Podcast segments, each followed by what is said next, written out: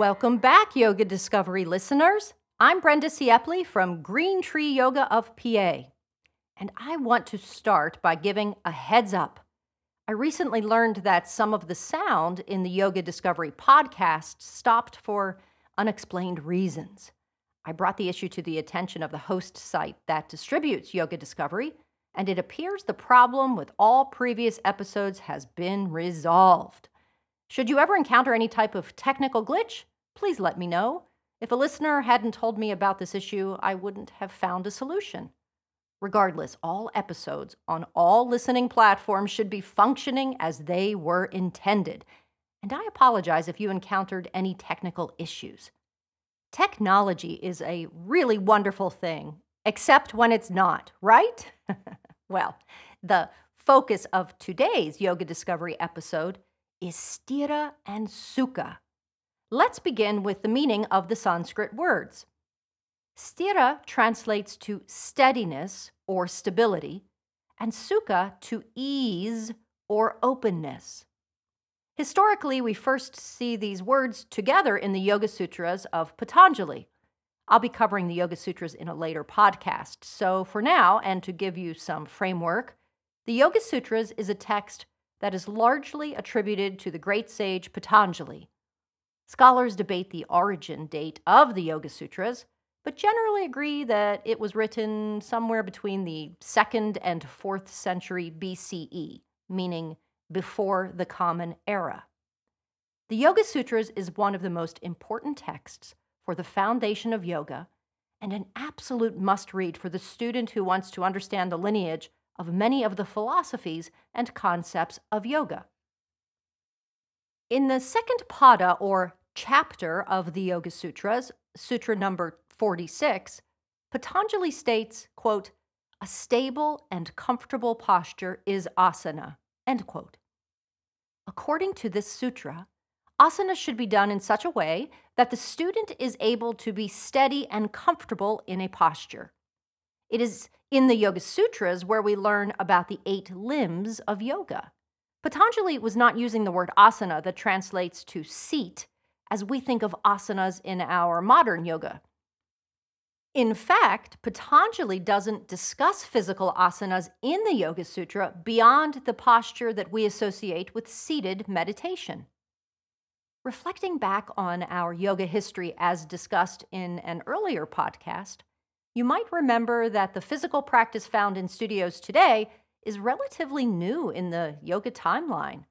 Patanjali's use of sthira sukhasana is a state that we should maintain both physically and when turning inward.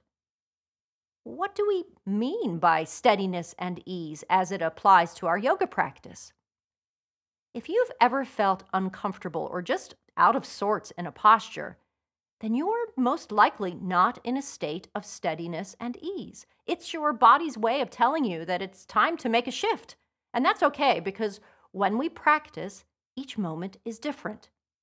Each time we come to our mat, it's a a new experience. So, whatever is going on in your life is what you bring to the mat. And until you get to the place where you can be fully immersed and entirely present in the moment, finding that balance between steadiness and ease will no doubt be part of your yoga experience that you'll want to key into. If you find a moment or extended moments loop together when you're in a very happy place, both physically and mentally, you found sthira and sukha. So, what can you keep in mind when you're practicing and working towards this state of steadiness and ease? Building a strong foundation in any posture should be one of your first priorities. Why? Because a strong foundation translates to stability. And without stability, you'll be uncomfortable, possibly in pain, and that will impact your breathing and your inward focus. When your teacher tells you to root down, they are telling you to build a strong foundation. This might mean that, for example, when you're in a standing balance posture, one of your hands needs to be touching a wall for added support. And that's perfectly okay. Too many times our ego gets in the way and we won't use props, such as a wall or a block, to support our stability or foundation in a posture. Rooting downwards activates the muscles that provide the foundation for a posture. When you begin to explore more challenging postures, do so with courage and wisdom by building upon the stable and strong foundation that you created. Avoid moving before you are stable, even if your fellow students are moving much faster than what your body is ready to do. The discipline of the body arises out of awareness and attentiveness. Unless you're practicing pranayama or breath work that was discussed in another Yoga Discovery podcast, your breath should be even and smooth. If you can't catch your breath, guess what? It's a sure sign that you've lost the ease of the posture and your sympathetic nervous system is kicking in. Signs of an activated sympathetic nervous system include the heart pumping faster, uh, breathing becoming more shallow, and a general wandering of the mind. These physical responses are a sign of too much effort, such as what happens when you move beyond your range of flexibility. Pushing through pain destabilizes a posture. And let's be clear ease does not mean easy. We often push ourselves to look like the yoga pictures that we see in magazines or on the web. If you are uncomfortable in a posture, the mind will wander. Your breath is one aspect of your physical body that you can readily observe that will help you to determine whether or not you're in a state of ease. If it's erratic, it's time to back off from the posture. If a teacher has ever told you to soften your gaze, uh, relax your shoulders, or loosen your jaw, it's because they want you to move into that steady state that has a sense of ease. What do you think is the greatest obstacle to maintaining sthira and sukha? Hmm? Distractions. think about Shavasana for a moment, during which your mind is working towards a one pointed focus. If you have an imbalance of too much ease, you may very well fall asleep in Shavasana. Or in a posture like tree, without enough stability in the foundation, you'll fall. In Chaturanga, one of the most complex movements in yoga, that lack of stability could very likely lead to injury, particularly in the shoulder area. So, in chaturanga, bringing your torso to the mat and moving into a low cobra may be the best option for you to find steadiness and ease. And remember, making this type of modification or using the wall or a prop isn't some sort of sign that you're a bad student. We all bring different personal experiences to the mat. It's one of the beautiful aspects of yoga that I love. Let's Suppose for a moment that you've been practicing yoga for years. In your life outside the studio, you slip on ice and break your ankle. When you've healed and you make your way back to the studio, do you expect your ankle to be as strong as it was before your accident? Of course not.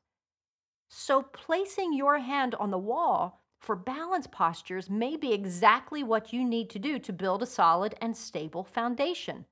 To do otherwise is letting your ego serve as a distraction. Remember, too, that you should not leave a yoga class feeling exhausted, which is another sign that you've lost the balance between steadiness and ease. But the marriage of sthira and sukha is not simply for your asana practice. I have a dog who is a Cane Corso Mastiff. She's a big girl, well over a 100 pounds, and a rescue.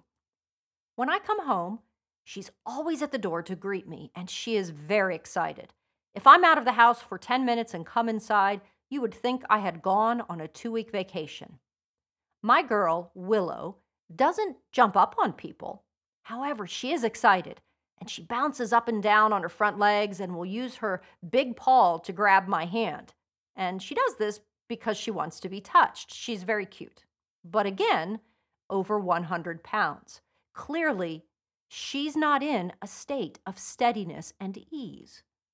So I talk very quietly, telling her to sit, and she very quickly contains all that emotion into a state of calm. And that's when I gently touch her face and come down to her level to give her love and praise. Willow has learned to bring her emotional response inward while still focusing on what she wants.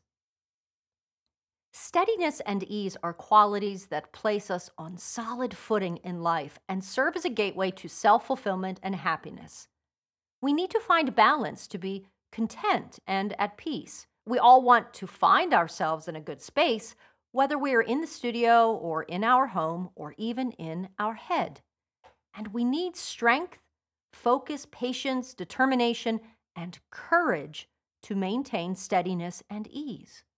By reminding yourself of the importance of sthira and sukha in all aspects of your life, you will find harmony with the body and the mind. A good general rule of thumb is that while pain is inevitable in life, suffering is optional.